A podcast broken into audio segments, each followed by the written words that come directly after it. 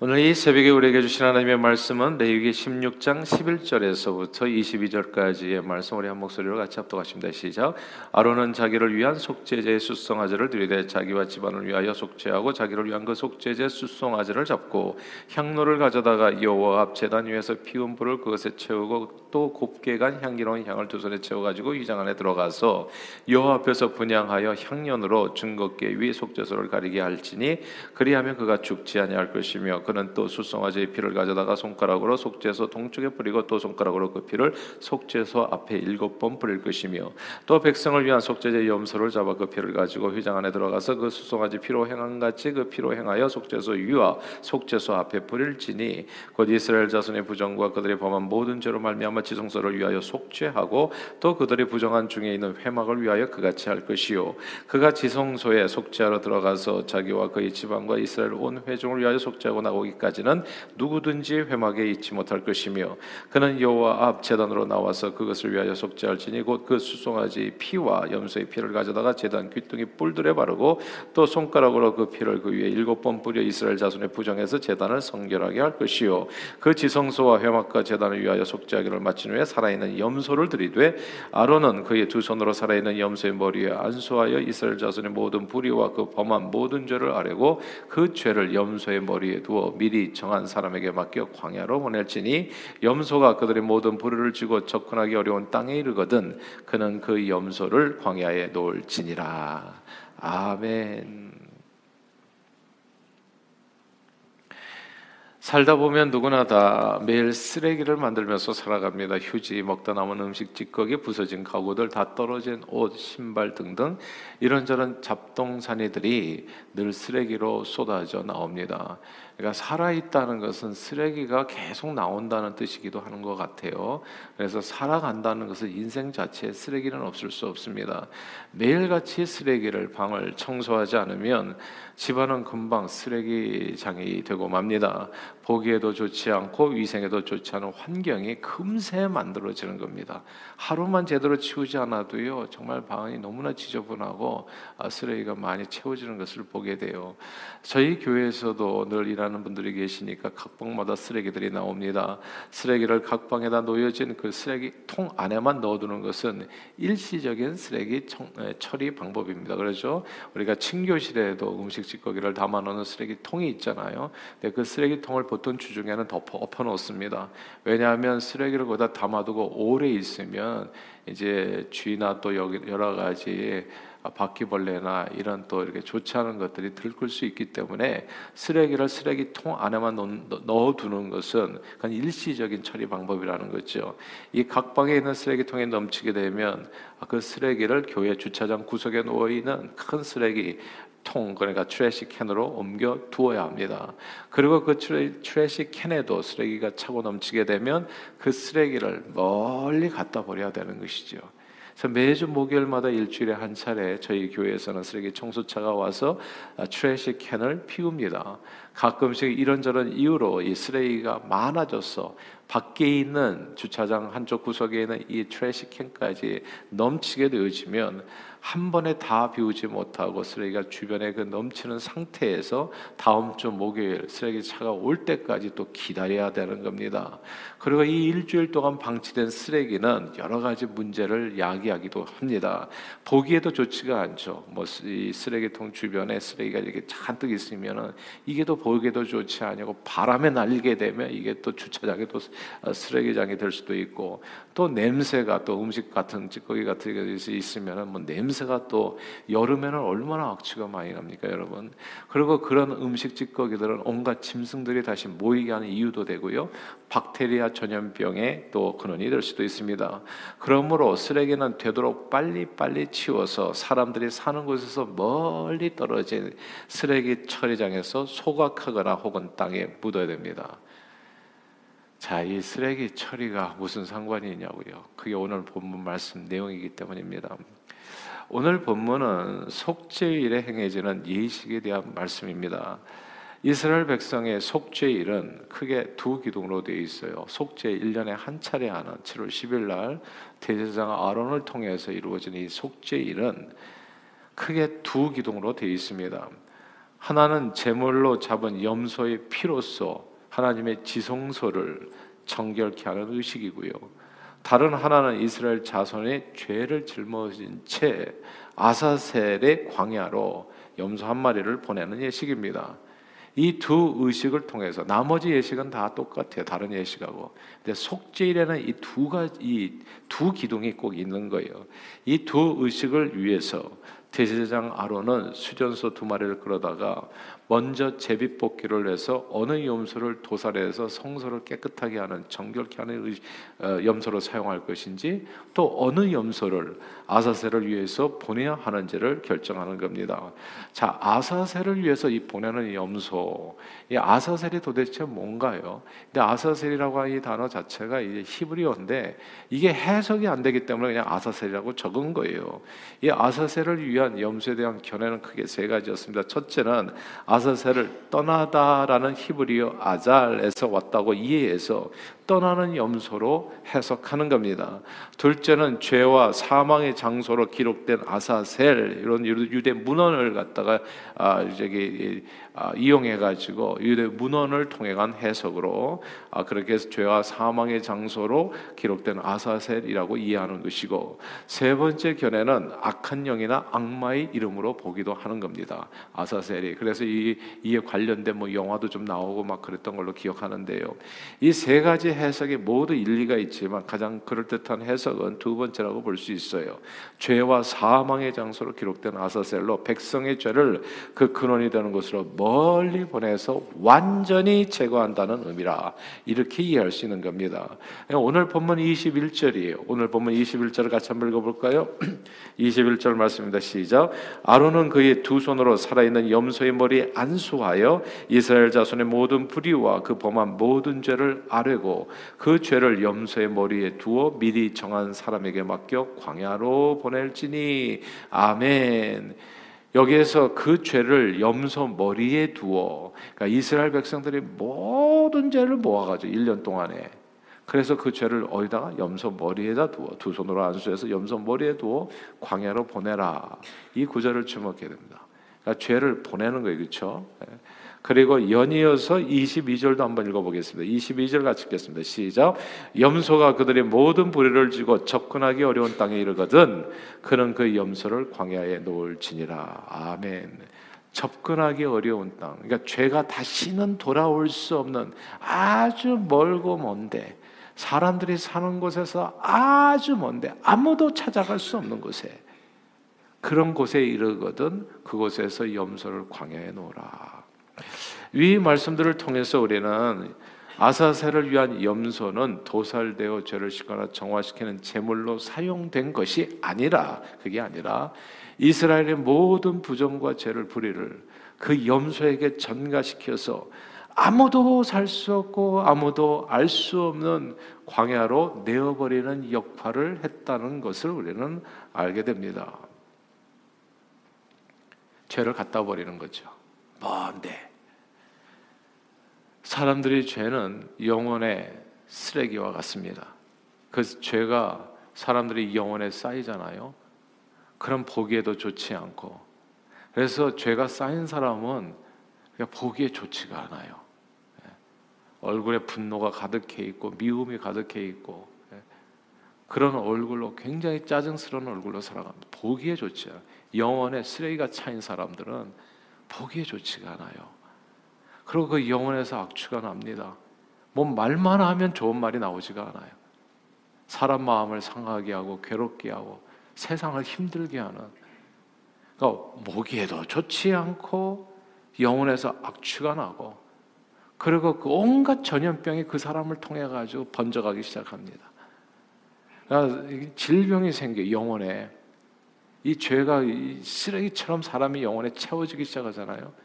사람이 병듭니다. 영혼이 병들어 육신이 아니라 육신도 당연히 영향을 받게 되지만 나중에는 우울증, 불안, 초조, 불면증, 외로움, 괴로움, 스트레스, 불평, 원망, 미움, 저주, 그리고 또 우상 숭배, 그리고 쾌락을 쫓아서 살아가고 그냥 탐욕스럽게 살아가고 이 뭐 그러니까 이게 질병이에요, 질병.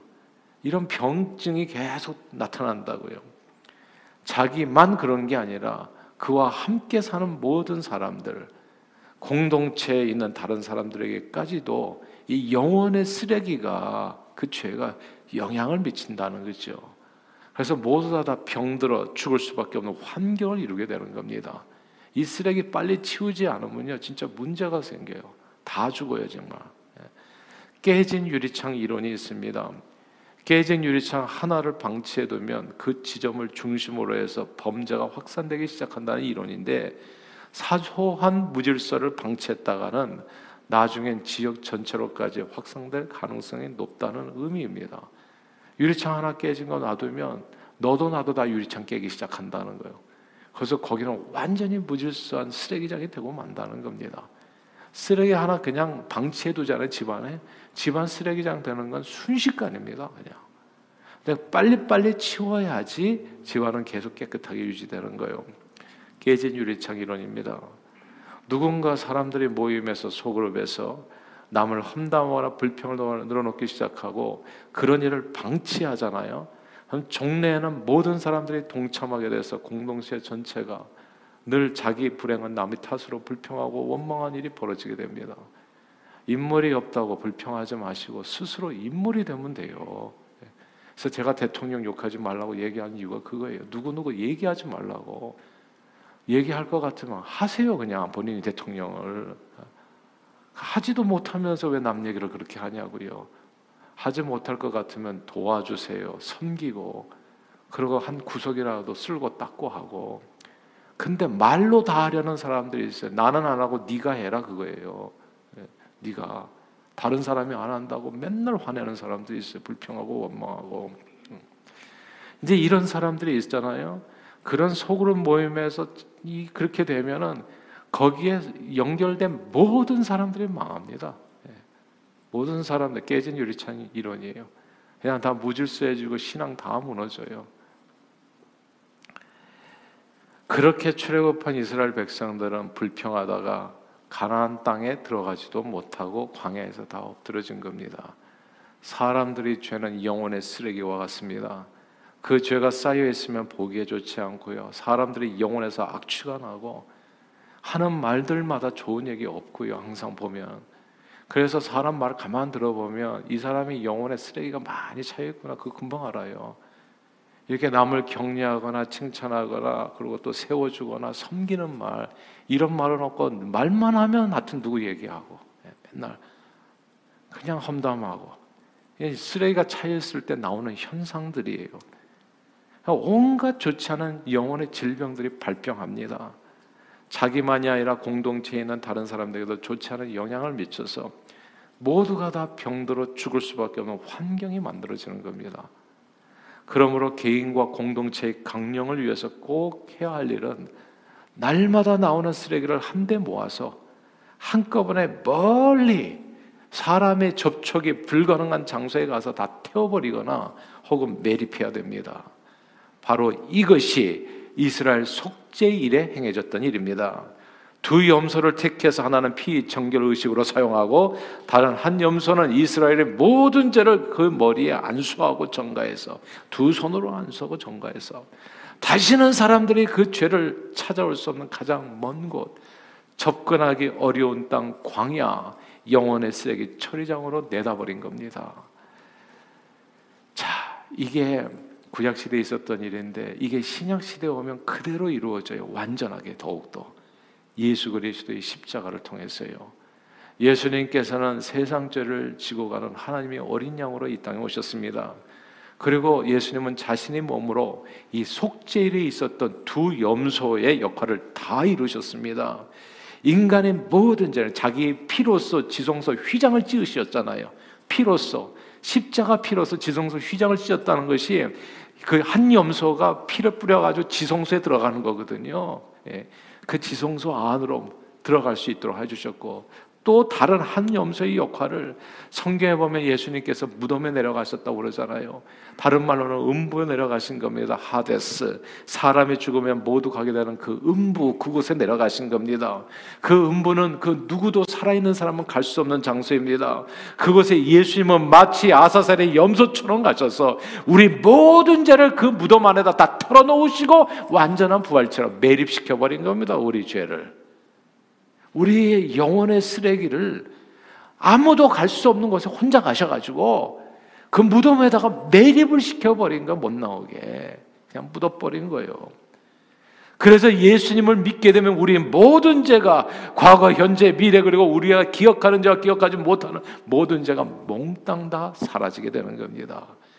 그렇게 단번에 완전히 영원히 우리 모든 죄를 눈과 같이 희게 만드는 그 예수 그리스도의 은혜인 겁니다.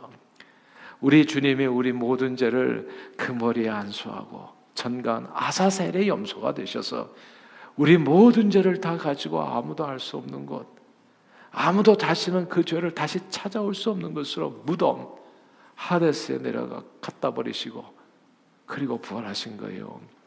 그러므로 예수 안에 있는 자에게는 결코 정죄함이 없는 겁니다. 예수 안에 있는 자에게는 결코 정죄함이 없어요. 왜냐하면 모든 죄가 다 갖다 버렸기 때문에 없는 거예요, 그냥. 찾아올 수가 없어. 왜냐하면 죄와 사망의 법에서 예수 보혈의 피로서 생명의 성령의 법으로 우리를 완전히 해방하셨기 때문입니다. 그리고 예수 안에 거하면 더 이상 죄를 지으며 살 필요도 없어요. 저는 예수 안에 사는 사람들이 남 험담하고 불평하고 부끄러운 줄 알아야 된다고 생각해요. 그거는 있, 그냥 있을 수 없는 일이 벌어진 거야. 정말 세상에 말도 안 되는 일이. 그러니까 예수께서 이루신 일을 다시 더럽히는 일이거든요. 개가 토한 것을 다시 먹고 돼지가 나온 굴로 다시 들어가는 것과 같이 정말 성경에 주어지는 비유는 말도 안 되는 일이 벌어진 것이다 얘기하는 거예요. 예수 안에 거하면 더 이상 죄를 짓고 살 이유도 없어집니다. 죄의 능력이라고 하는 것이 예수 보혈과 그분의 죽음으로 완전히 상실되었기 때문입니다.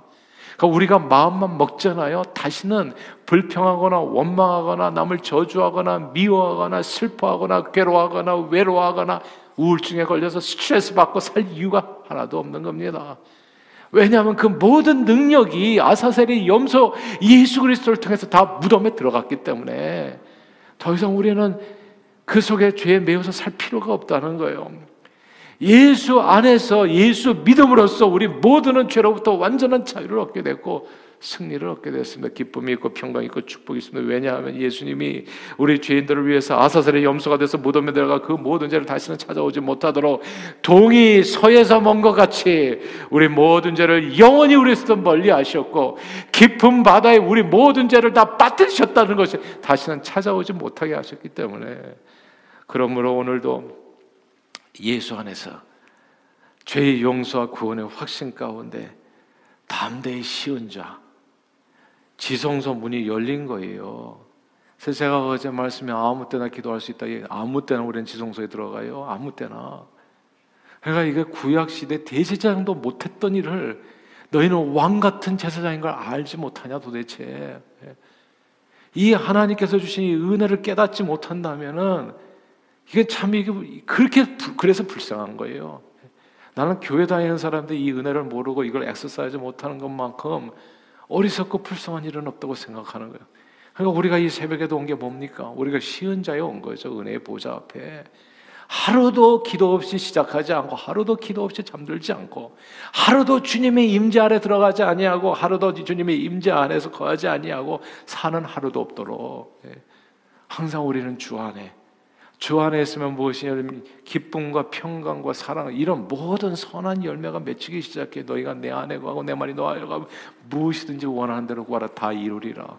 너희가 내 안에 거하면 그냥 저절로 너희 안에 많은 열매를 맺는다. 나는 포도나무에 너희는 가지다. 이 말씀인 거예요 이게 이게 예수 보혈로 구약의 말씀을 통해서 싹 이렇게 해석해 보면 정말 저 여러분들에게 임한 이 축복은 너무나 놀라워. 그래서 amazing grace인 겁니다. 진짜 놀라운 은혜가 임한 거예요. 앞으로는 어떻게 살아야 됩니까? 우리는 은혜의 보좌 앞에 나가면서 사는 거죠. 때를 따라 돕는 은혜는. 그래서 인물 없다고 불평할 필요가 없어요. 내가 인물이 되면 돼요. 그냥 내가 하면 돼. 교회 부흥은 나로부터 시작하는 거예요. 어떤 목사님이나 집사님이나 장로님 그 그냥 모이면 맨 누구 누구 때문이라고 누구 때문에 뭐 때문에 이게 다 사단의 소리라는 것도 모르고 그러니까 죄의 쓰레기 속에서 살아가면서 자기 자신뿐만 아니라 땅까지도 다 망하게 하는 내가 하면 돼요. 내가 일어나서 쓰레기 청소하면 돼. 예수 보혈에 피를 뿌리고 내가 지성소에 들어가면 돼요.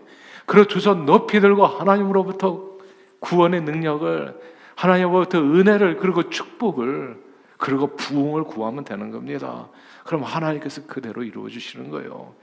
우리에게 앞으로 이루어지는 모든 일들은 이 구원의 확신을 가진 하나님의 사람들 기도를 통해서 이루어지는 겁니다. 때를 따라 돕는 은혜를 하나님의 자녀되는 권세로 구하여 받아 누리시는 저와 여러분들이 항상 그렇게 구하여 받아 누리시는 우리 모두가 되기를 바랍니다. 예수 이름으로 오늘도요 참된 평화와 기쁨 그리고 넘치는 축복을 믿음으로 풍성히 받아 누리시는 저와 여러분 다 되시기를 주님 이름으로 축원합니다. 기도하겠습니다.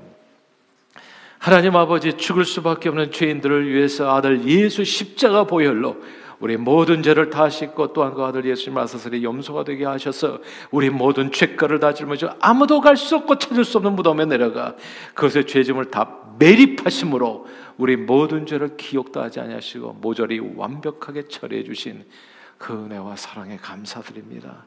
이 amazing grace, 이 놀라운 하나님의 은혜를 늘 기억하며 감사하며 그 사랑 안에 거하여 은혜의 보좌 앞에 무엇이든지 원하는 대로 구하라 다 이루리라 말씀하신 그 약속을 따라서 믿음으로 간구하여 풍성한 삶을 누리는 범사에 누리는 그리고 온전히 복음 일꾼으로 땅 끝까지 쓰임 받는 우리 모두가 되도록 오늘도 성령으로 충만하게 축복해 주시옵소서. 예수 그리스도 이름으로 간절히 기도하옵나이다. 아멘.